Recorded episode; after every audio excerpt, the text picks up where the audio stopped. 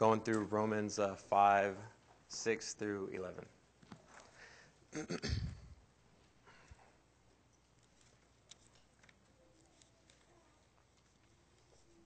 All right.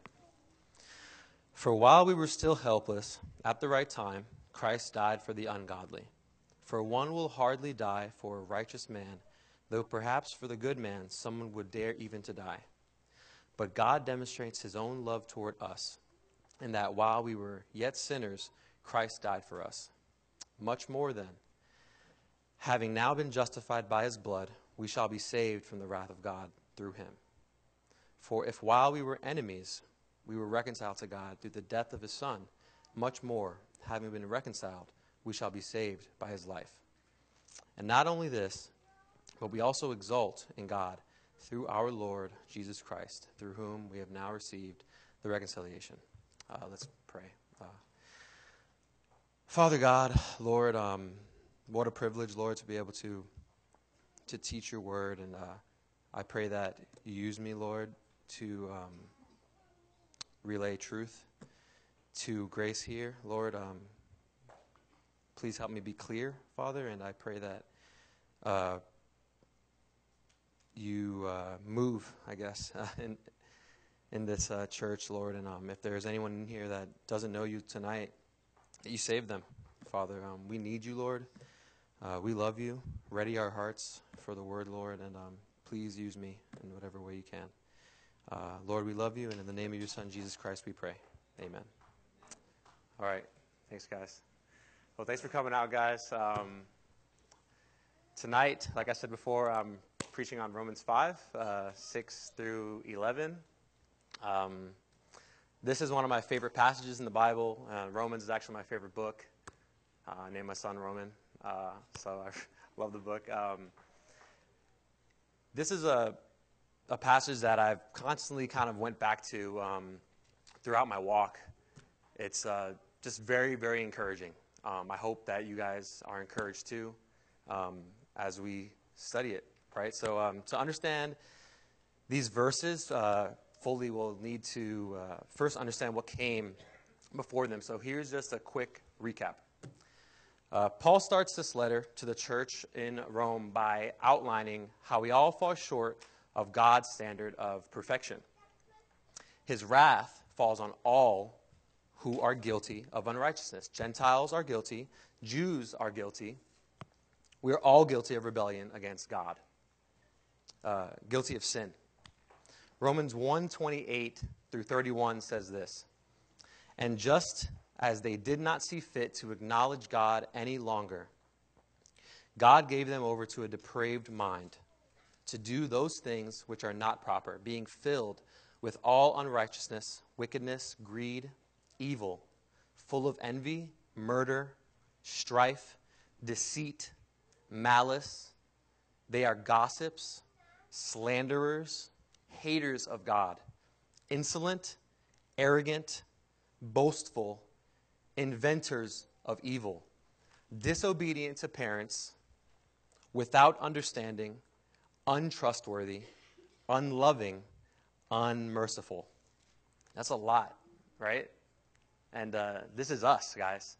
This is uh, who we are by, by nature. We're inventors of evil. This is pretty clear, right? If we just look at the scripture, it's pretty clear. Um, what Paul's doing here is he's building his argument, right? In Romans chapters 1 through 3, he clearly defines who we are in light of who God is. We are truly, truly wicked. We are evil. Paul is pretty much showing us how much God's righteousness is absent from who we inherently are. Further revealing what we need to what we need to stop marching to hell. Because that's what we're doing, essentially. Um, we need God's righteousness. But Paul just explained how we cannot be righteous, right? So, how do we fulfill something that's impossible? Well, we don't, right? We can't. Uh, the end of chapter 3, all the way through uh, chapter 5, is Paul explaining how uh, God imputes or he uh, attributes his righteousness to us. so that we can be justified, saved, made right. Now, uh, Paul first describes the righteousness of God, then he illustrates it. So uh, Romans 4 4 says this Now, to the one who works, his wage is not credited, to, credited as a favor, but as what is due. But to the one who does not work, but believes in him who justifies the ungodly, his faith is credited as righteousness. Faith, right? Faith, not in what I can do, but faith in the one who justifies the wretch, the one who justifies the ungodly, the sinner, right? God justifies. Now, chapter, chapter 5, uh, verses 6 through 11, talk specifically about the benefits of God's righteousness and what justification through faith in Him means for believers in Christ. Faith in Christ justifies us, gives us peace. Not only this, it gives us joy, right? This truth creates joy in the believer, changes our entire outlook in life, or at least it should, right? Paul goes on to further expound on how justification changes everything. So, in chapter 5, or uh, yeah, excuse me, yeah, chapter 5, verses uh, 3 and 4 say this. And not only this, but we also exult in our tribulations, knowing that tribulation brings about perseverance, and perseverance, proven character, and proven character, hope. We are to exult, find joy in our tribulations, in our sufferings, guys. How often do we do this? Truly. We don't do it. I know I don't do it much, right? This is how justification and faith in Christ, standing firmly in his grace and knowing of the glory to come, changes how we view the world and our circumstances and how we see God. This makes no sense to the world, right? We exult in trials because perseverance proves our character, like Scripture says. Perseverance proves our character, that we have been transformed by Christ, which proves we have a certain hope, right? Hope in the glory of God. And we are joyful because of this. We rejoice in hope of the glory of God because this Hope is something we know is confirmed. It won't disappoint. Why? Because God loves us. This is uh, verse 5, chapter 5, verse 5. It says this And hope does not disappoint, because the love of God has been poured out within our hearts through the Holy Spirit who was given to us. In fact, the Greek word used for poured is better translated um, as a continuous pouring, right? It's a, a pouring to the point of overflowing. Imagine pouring water into a cup, right? But instead of stopping when it's full, you continue to pour as the water starts to overflow out of the cup and onto the table around you. Uh, and, you know, onto the table until it's all around you, essentially. This is God's love poured into our hearts through the Spirit, through the Holy Spirit. Now, um, keep this idea in mind, right, as we go through uh, verses 6 through 11, okay? So let's uh, read verse 6. For while we were still helpless, at the right time, Christ died for the ungodly. So, verse 6 is a direct response to verse 5 okay, and displays the love God has for us. Paul describes us as helpless, meaning we're weak. We're utterly helpless. There's nothing in us that seeks for God. Nothing in us that seeks for God. And that's a callback to uh, what, what, we, uh, what, what, Paul said in, in uh, chapter 1, right? Um, we're stuck in our sin and we're stuck in our ungodliness. We're convinced and certain we don't need God, right? That's, this is who we are before Christ. Uh, we're unregenerate in our sin. There's nothing we can do in this state to escape. Nothing we can do in ourselves, right? Now, uh, someone in here, maybe, right now might be thinking, but this isn't me, right? This isn't me. Um, I'm a good person. I don't sin, and if I do, it's not much. Well, we need to be comparing ourselves to God, right? Not Hitler or your unbelieving coworker or friend. We aren't defined by the sin we do. We're defined by the inherent depravity that we have inherited from Adam, right? Sinner is who we are. So when Paul speaks of the ungodly, of the helpless, he's speaking about us. He's speaking about you. But at the right time, he died for sinners. He died for us that wanted nothing to do with him, right? Uh, in God's sovereignty, the moment you were saved was always going to be the moment of your salvation from the beginning of time, before the foundation of the earth, right? But it's also safe to say that at the moment of my salvation, at the moment God chose to save me, my sinfulness came to a head.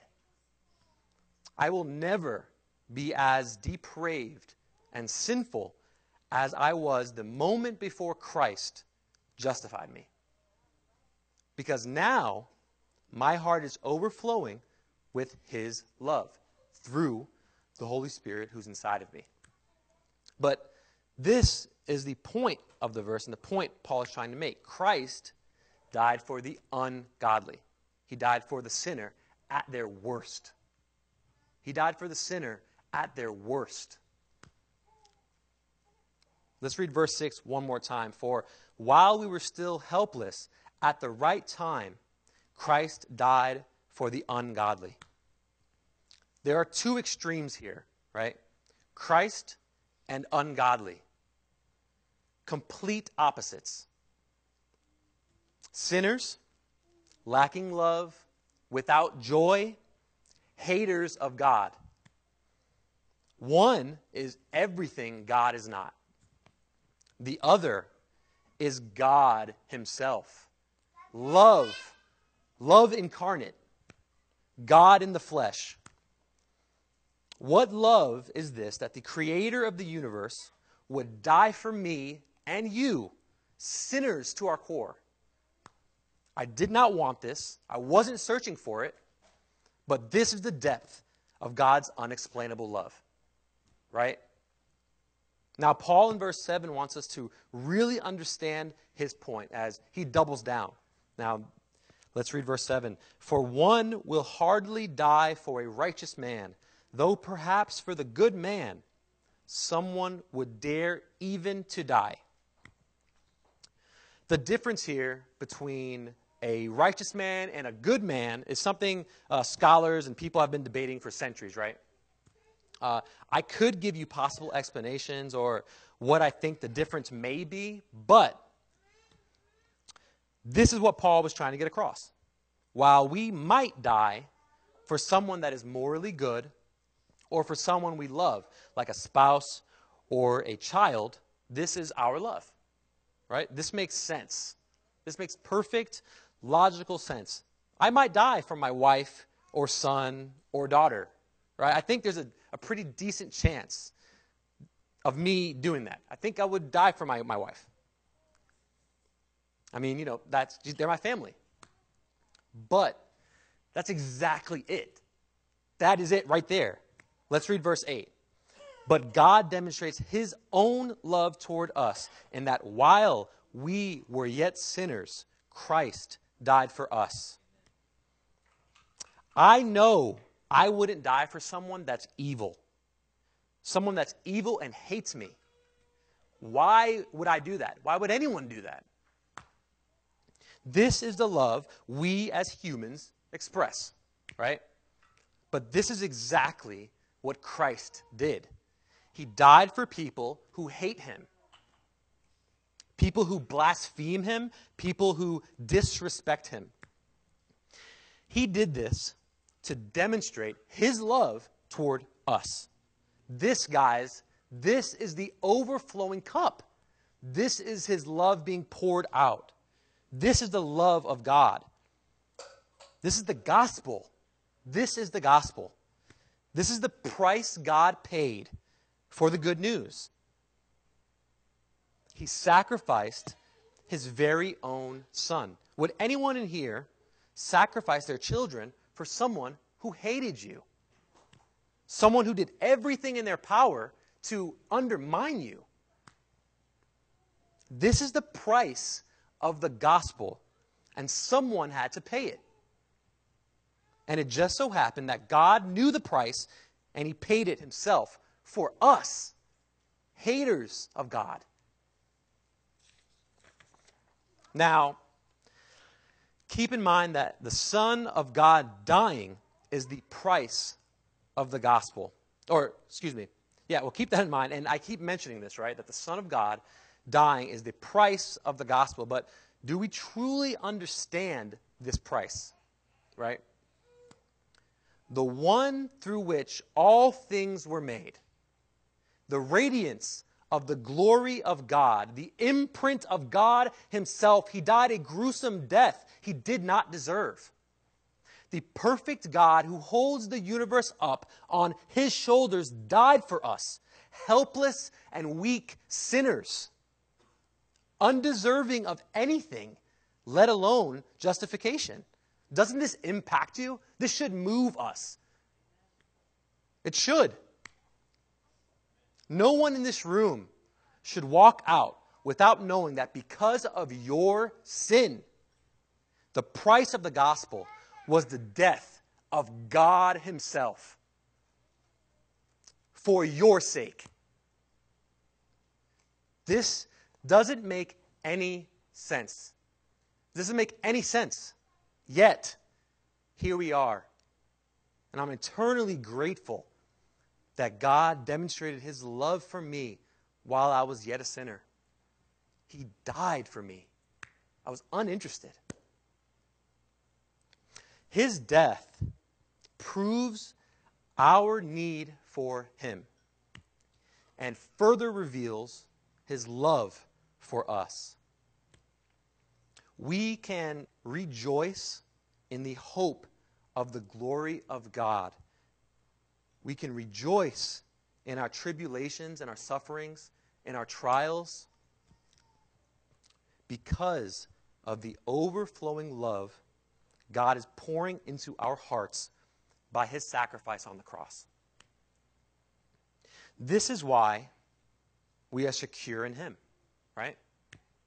This is why our hope in him will not disappoint. This is it, because he loves us because of his love. His love. Paul uses verses 7 and 8 to contrast our love and God's love, right? To show just how different the two are. His love is unique. Ours makes sense, right?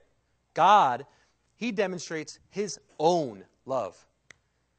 His love is unheard of, His love is impossible to experience and know outside of Christ Himself. Uh, next, we see the result of Christ's death. We see what was bought with Jesus' life. Let's read uh, verse 9. Much more then, having now been justified by his blood, we shall be saved from the wrath of God through him. So, uh, some might interpret this as the physical blood, right, that Jesus and, uh, and, the suffering that he endured, the, the physical blood that was shed by Jesus during his scourging and his crucifixion. Now, we know that the bloodshed was immense, right? It was, it was, it was a lot. But Paul was not talking about this. Uh, the context of Romans suggests Paul is speaking of blood, of his blood as sacrificial, right? Um, Israel had a sacrificial system. So Israel had to sacrifice animals to God, and by their blood, Israel's sins were atoned. This sacrificial system was pivotal to a right standing with God because the weight of sin is heavy, and God, being just, must punish sin. Right? This language Paul uses suggests Jesus was the necessary sacrifice. He was the final sacrifice. The Lamb of God, the final sacrifice to atone for all the sin of those who would believe. So, after being justified, made right by Jesus' sacrificial blood, we are saved from the wrath and punishment of God through him, him being Christ. Now, do we truly understand what Paul is saying here? This only expounds and further creates that divide between our love and the indescribable love God has for us, right? So let me get this straight. The price of the gospel was Jesus' life because of my extraordinary sin. Okay? So the price of the gospel was Jesus' life because of my sin. The result of this death is my salvation from wrath. Wait, let me. Okay, so the price of the gospel was the life of God because of my sin. So, in effect, the result of this death, the result of God's dying on the cross, is now my salvation. That doesn't make any sense, guys. So let's keep going, though. So let's look at verse 10. For while we were enemies, we were reconciled to God through the death of his Son. Much more, having been reconciled, we shall be saved by his life. For, the word for, right, in the beginning of the sentence is Paul further explaining the idea he introduced in verse 9, okay? He says that while we were enemies, hostile to God, he reconciled us to himself. Now let's stop right there.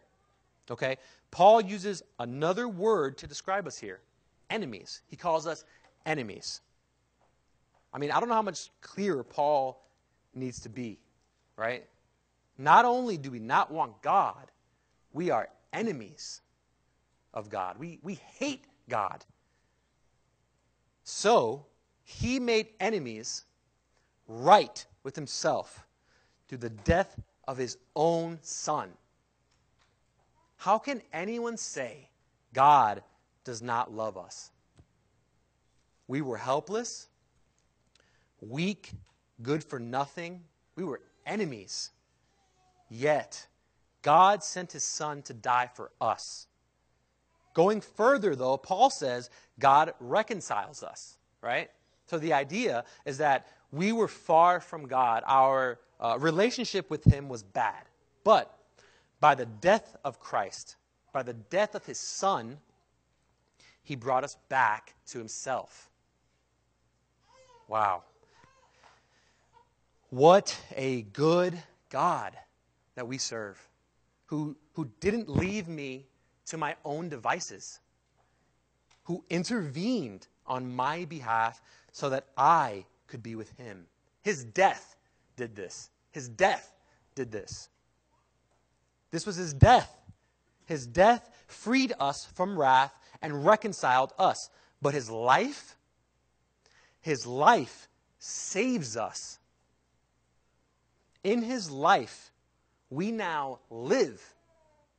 This is why we exult and rejoice in trials and in tribulation. We live in Him now. We live in Christ because we have faith in Christ, because of His death that justified us and His life that saved us. But Paul is not done, right? So in verse 11, he, he kind of doesn't finish his point because he, he's building this argument, like I said. But let's read verse 11. And not only this, but we also exult in God through our Lord Jesus Christ, through whom we have received the reconciliation. Not only are we saved, we also exult, are joyful. We rejoice in God Himself through the life of our Lord and Savior Jesus. It's through Him we, we can be in communion with God. So let's, let's really take this in. I actually like uh, the ESV translation a little better um, when it comes to the beginning of this verse 11 um, than in the NASB. Um, more than that is what it said in the ESV instead of, and not only this. More than that, I think, really showcases uh, how Paul is elevating what he is about to say is higher than what he previously said, right? He's building this argument. So, more than that. But more than what? More than what? What's he talking about, right?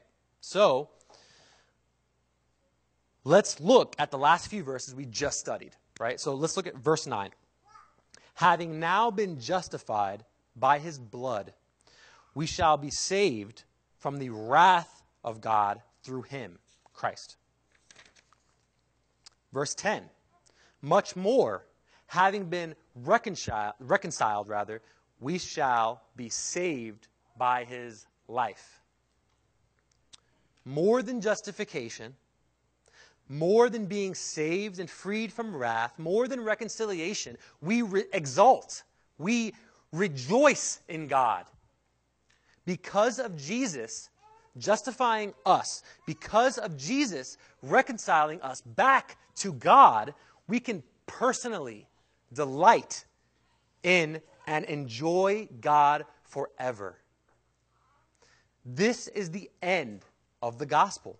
This is the prize we receive God Himself. This is why we're saved. The price of the gospel is God in Christ. The prize of the gospel is God in Christ. The entire gospel is centered on who God is, what He has done, and what He has given us. He is at the center of every step, every process of the gospel. This is why we are here tonight, guys. This is why we're here, right? This is why we come to church. This is why we read our Bibles. This is why we serve in our local body. This is why we love our families. Men, this is why we lead our families faithfully. Women, this is why you take care of the home and teach our children, children and young adults. This is why you obey and honor your parents. This is why we rejoice in the hope of the glory of God, and this is why we rejoice in trials and tribulations and suffering. Because Christ died for our sins, and because through his life we can forever and ever, for all eternity, rejoice in him. We shouldn't ever mope around with a woe is me attitude and demeanor. And I know I'm guilty of this.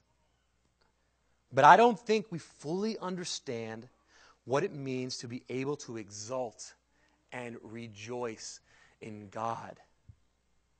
There's nothing higher than this. God has given us Himself.